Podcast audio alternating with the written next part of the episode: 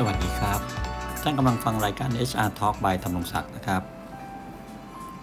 วันนี้ก็มาคุยกันเรื่องของสิ่งที่ เอช อาร์ ไม่ควรทำนะครับเรามาแชร์ประสบการณ์กันคือผมได้รับคำถามในระหว่างที่ผมไปบรรยายนะครับในเรื่อง เอช อาร์ ให้กับองค์กรต่างๆเนี่ยก็จะได้รับคำถามรับการแชร์ประสบการณ์จากเรื่องราวเหล่านี้ก็เลยอยากเอามาเล่าสู่กันฟังครับว่าคนที่ทำงานด้าน เอช อาร์ เนี่ยไม่ควรทำอะไรบ้างนะครับก็สรุปมาในเบื้องต้นเอาสักจริงๆมันมีหลายเรื่องนะครับแต่ขอเอาสักที่เห็นเห็นที่ได้รับได้ยินได้ฟังมาได้รับฟังมาเนี่ยเอาสักสิบ สิบ สิบสองเรื่องประมาณนะครับเรื่องแรกก็คือสิ่งที่ เอช อาร์ ไม่ควรทำนะครับเรื่องแรกคือไม่แจ้งผลการสัมภาษณ์ให้ผู้สมัครทราบครับเมื่อไปรับปากเขาไว้แล้วไงนะฮะเช่นเมื่อผู้สมัครสัมภาษณ์เสร็จเรียบร้อยเนี่ยเขาอาจจะถามว่าอีกนานไหมกว่าจะรู้ผลเนี่ยถ้า เอช อาร์ เป็นคนสัมภาษณ์แล้วไปรับปากเขาเอาไว้ครับว่าอ่ะอีกสักประมาณสองอาทิตย์อีกสักหนึ่งเดือนอะไรก็ตามเนี่ยเมื่อถึงเวลาที่รับปากไว้เนี่ยควรจะต้องมีการแจ้งผลกลับไปตามที่รับปากไว้ครับหรือถ้าเรายังสรุปผลอะไรยังไม่ได้ยังสัมภาษณ์แคนดิเดตไม่หมดหรือติดขั้นตอนอะไรก็ควรจะแจ้งเขากลับไปครับคือถ้ารับปากแล้วนะถ้าเขาไม่ได้ถามผู้สมัครไม่ได้ถามแล้วทางเราไม่ได้รับปากรับคำว่าจะแจ้งผลกลับอันนี้ก็สำหรับผมนะก็ไม่ได้เป็นไรเพราะเราไม่ได้รับปากไว้แต่ถ้ารับปากไว้แล้วมันควรจะต้องทำตามที่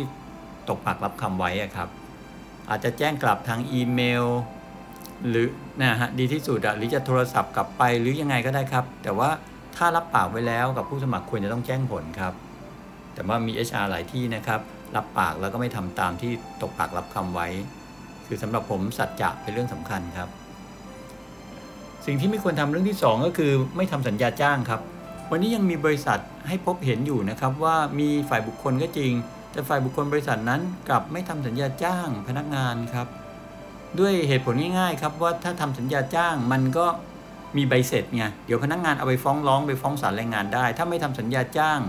ก็ไม่มีใบเสร็จคือไม่มีสัญญาจ้างเอาไปฟ้องศาลได้ศาลก็ไม่รับเรื่องฟ้องร้องเอาไว้อะไรอย่างเงี้ยอันนี้เป็นความเข้าใจผิดนะครับและเป็นความเชื่อผิดๆด้วยนะครับไม่จริงนะครับแม้ไม่มีสัญญาจ้างเป็นลายลักษณ์อักษรก็สามารถฟ้องร้องในศาลแรงงานได้ครับใช้วิธีสืบพยานบุคคลก็ได้ครับไม่จำเป็นว่าจะต้องเอ่อสืบจากตัวสัญญาจ้างที่เป็นเอกสารอย่างเดียวครับเพราะฉะนั้นอันนี้เป็นความเชื่อผิดๆนะครับดีที่สุดทำไว้เถอะฮะสัญญาจ้างอ่ะเรื่องต่อมามันก็เป็นเรื่องต่อเนื่องครับคือเมื่อทำสัญญาจ้างแล้วเนี่ยเมื่อพนักงานผู้สมัครครับเซ็นเอ่อเซ็นลายเซ็นไว้ในสัญญาจ้างแล้วก็ควรจะสำเนาฮะสำเนาสัญญาจ้างอ่ะให้กับผู้สมัครเอาไว้ด้วยจะได้ยืนยันตรงกันว่าสัญญาจ้างทั้งสองฝ่ายเนี่ยมีข้อความตรงกันนะครับเป็นการแสดงถึงความเป็นมืออาชีพด้วยแต่ก็จะมี เอช อาร์ อีกหลายบริษัทนะครับไม่ให้สำเนาสัญญาจ้างกับผู้สมัครนะฮะซึ่งผมก็ไม่เข้าใจเหมือนว่าทำไมนะครับแต่ความเป็นมืออาชีพควรจะต้องให้ครับเปิดเผยชัดเจนครับเรื่องต่อมาครับสิ่งที่ไม่ควรทำเรื่องที่สี่คือ เอช อาร์ ไม่ควรจะทำระเบียบคำสั่งข้อบังคับการทำงานประกาศหรือสัญญาจ้างใดๆที่ผิดกฎหมายแรงงานครับเช่นนะฮะสัญญาหรือระเบียบคำสั่งอะไรก็ตามที่มีข้อความทำนองนี้นะฮะเช่นถ้าลาออกพนักงานไม่ลาออกตามระเบียบบริษัทนะเช่นบริษัทมีระเบียบว่าถ้าจะลาออกต้องยื่นใบลาออกล่วงหน้าสามสิบวันถ้าพนักงานไม่ยื่นใบลาออกตามระเบียบบริษัทบริษัทจะไม่จ่ายเงินเดือนงวดสุดท้ายอันนี้ผิดกฎหมายแรงงานนะครับเช่นพนักงานยื่นใบลาออกวันที่สิบห้ามิถุนายนมีผลหนึ่งกรกฎาคมคือยื่นล่วงหน้าแค่สิบห้าวันไงแต่ระเบียบบริษัทบอกต้องยื่นล่วงหน้าสามสิบวันบริษัทก็เลยไม่จ่ายเงินเดือนตั้งแต่วันที่หนึ่งถึงสิบห้ามิถุนายนอันนี้ผิดกฎหมายแรงงานนะครับไม่ควรทำประกาศคำสั่งระเบียบหรือข้อบังคับทำนองนี้ออกมานะครับ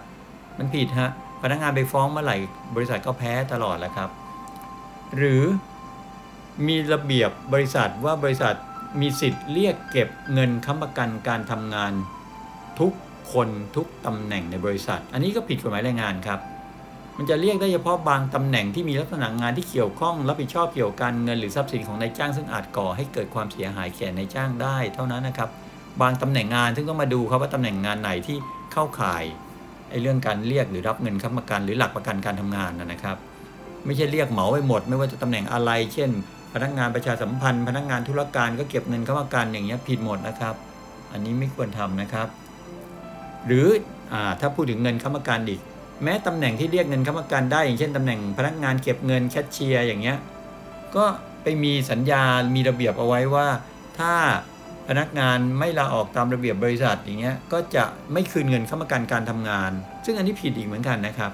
เพราะมันคนละเรื่องกันครับการที่เขาไม่ปฏิบัติตามระเบียบบริษัทบริษัทก็ไม่มีสิทธิ์ยึดเงินค้ำประกันการทำงานเอาไว้เหมือนกันนะไม่ได้ครับผิดกฎหมายแรงงานนะครับซึ่งไอ้ลักษณะอย่างนี้แหละครับที่ผมบอกว่า เอช อาร์ มืออาชีพไม่ควรทำครับหรือเรื่องที่ห้าครับสิ่งที่ เอช อาร์ ไม่ควรทำก็คือขอลดเงินเดือนพนักงานลงฮะถ้าพนักงานผลงานไม่ดีโดยเฉพาะกับพวกพนักงานทดลองงานนี่แหละครับถ้าเขาทำงานไม่ดีผลงานไม่ดีระหว่างทดลองงานก็ไปขอเขาลดเงินเดือนลงอันนี้เนี่ยไม่ควรทำครับเพราะการไปลดเงินเดือนพนักงานทดลองงานลงก็ไม่ได้แปลว่าเขาจะตั้งใจทำงานให้มันดีขึ้นได้นะครับถ้าเขาทำงานไม่ดีก็ให้เขาไม่ผ่านทดลองงานแล้วจบกันได้ไปด้วยดีให้เขาออกไปที่ยังดีกว่าไปลดเงินเดือนเขาลงนะครับใจเขาใจเราอะนะครับหรือเรื่องที่หกครับเวลาตักเตือนพนักงานแล้วเป็นเอกสารเป็นลายลักษณ์อักษรเนี่ยก็ไม่ส่งสำเนาหนังสือตักเตือนให้กับพนักงานที่กระทำความผิดอันนี้ก็ไม่ควรครับควรจะให้ไว้ครับเหมือนการแจกใบเหลืองฮะเวลาดูฟุตบอลน่ะ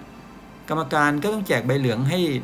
นักฟุตบอลรับทราบว่าตัวเองทำฟาวล์ทำผิดอ่ะเหมือนกันครับเมื่อพนักงานทำผิดมีการเรียกมาตักเตือนเป็นลายลักษณ์อักษรให้เซ็นรับทราบอะไรกันเรียบร้อยก็ควรให้สำเนาหนังสือตักเตือนด้วยนะครับหรือเรื่องต่อมาครับเรื่องที่แปดการเรียกเงินเอ่อเรื่องที่แปดก็คือเอ่อเรื่องเงินค้ำประกันเนี่ยเมื่อกี้ที่พูดถึงเนี่ยเงินค้ำประกัน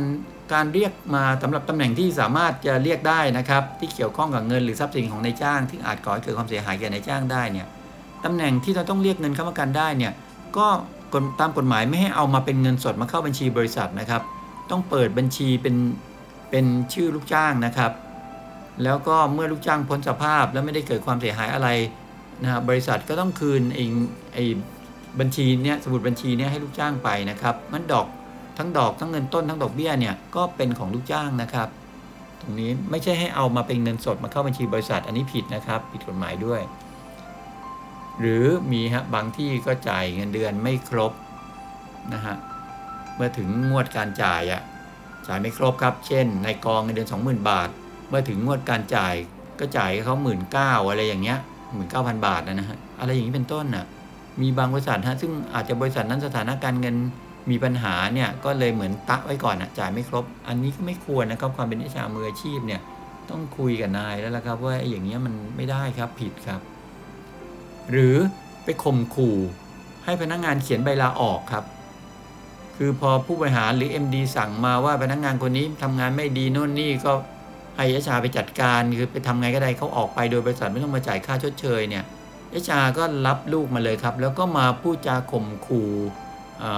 ถากถางหรือทำยังไงก็ได้กดดันให้จนกระทั่งพนักงานต้องเขียนใบลาออกอันนี้มันเป็นจรรยาบรรณของคนทำงานนะครับ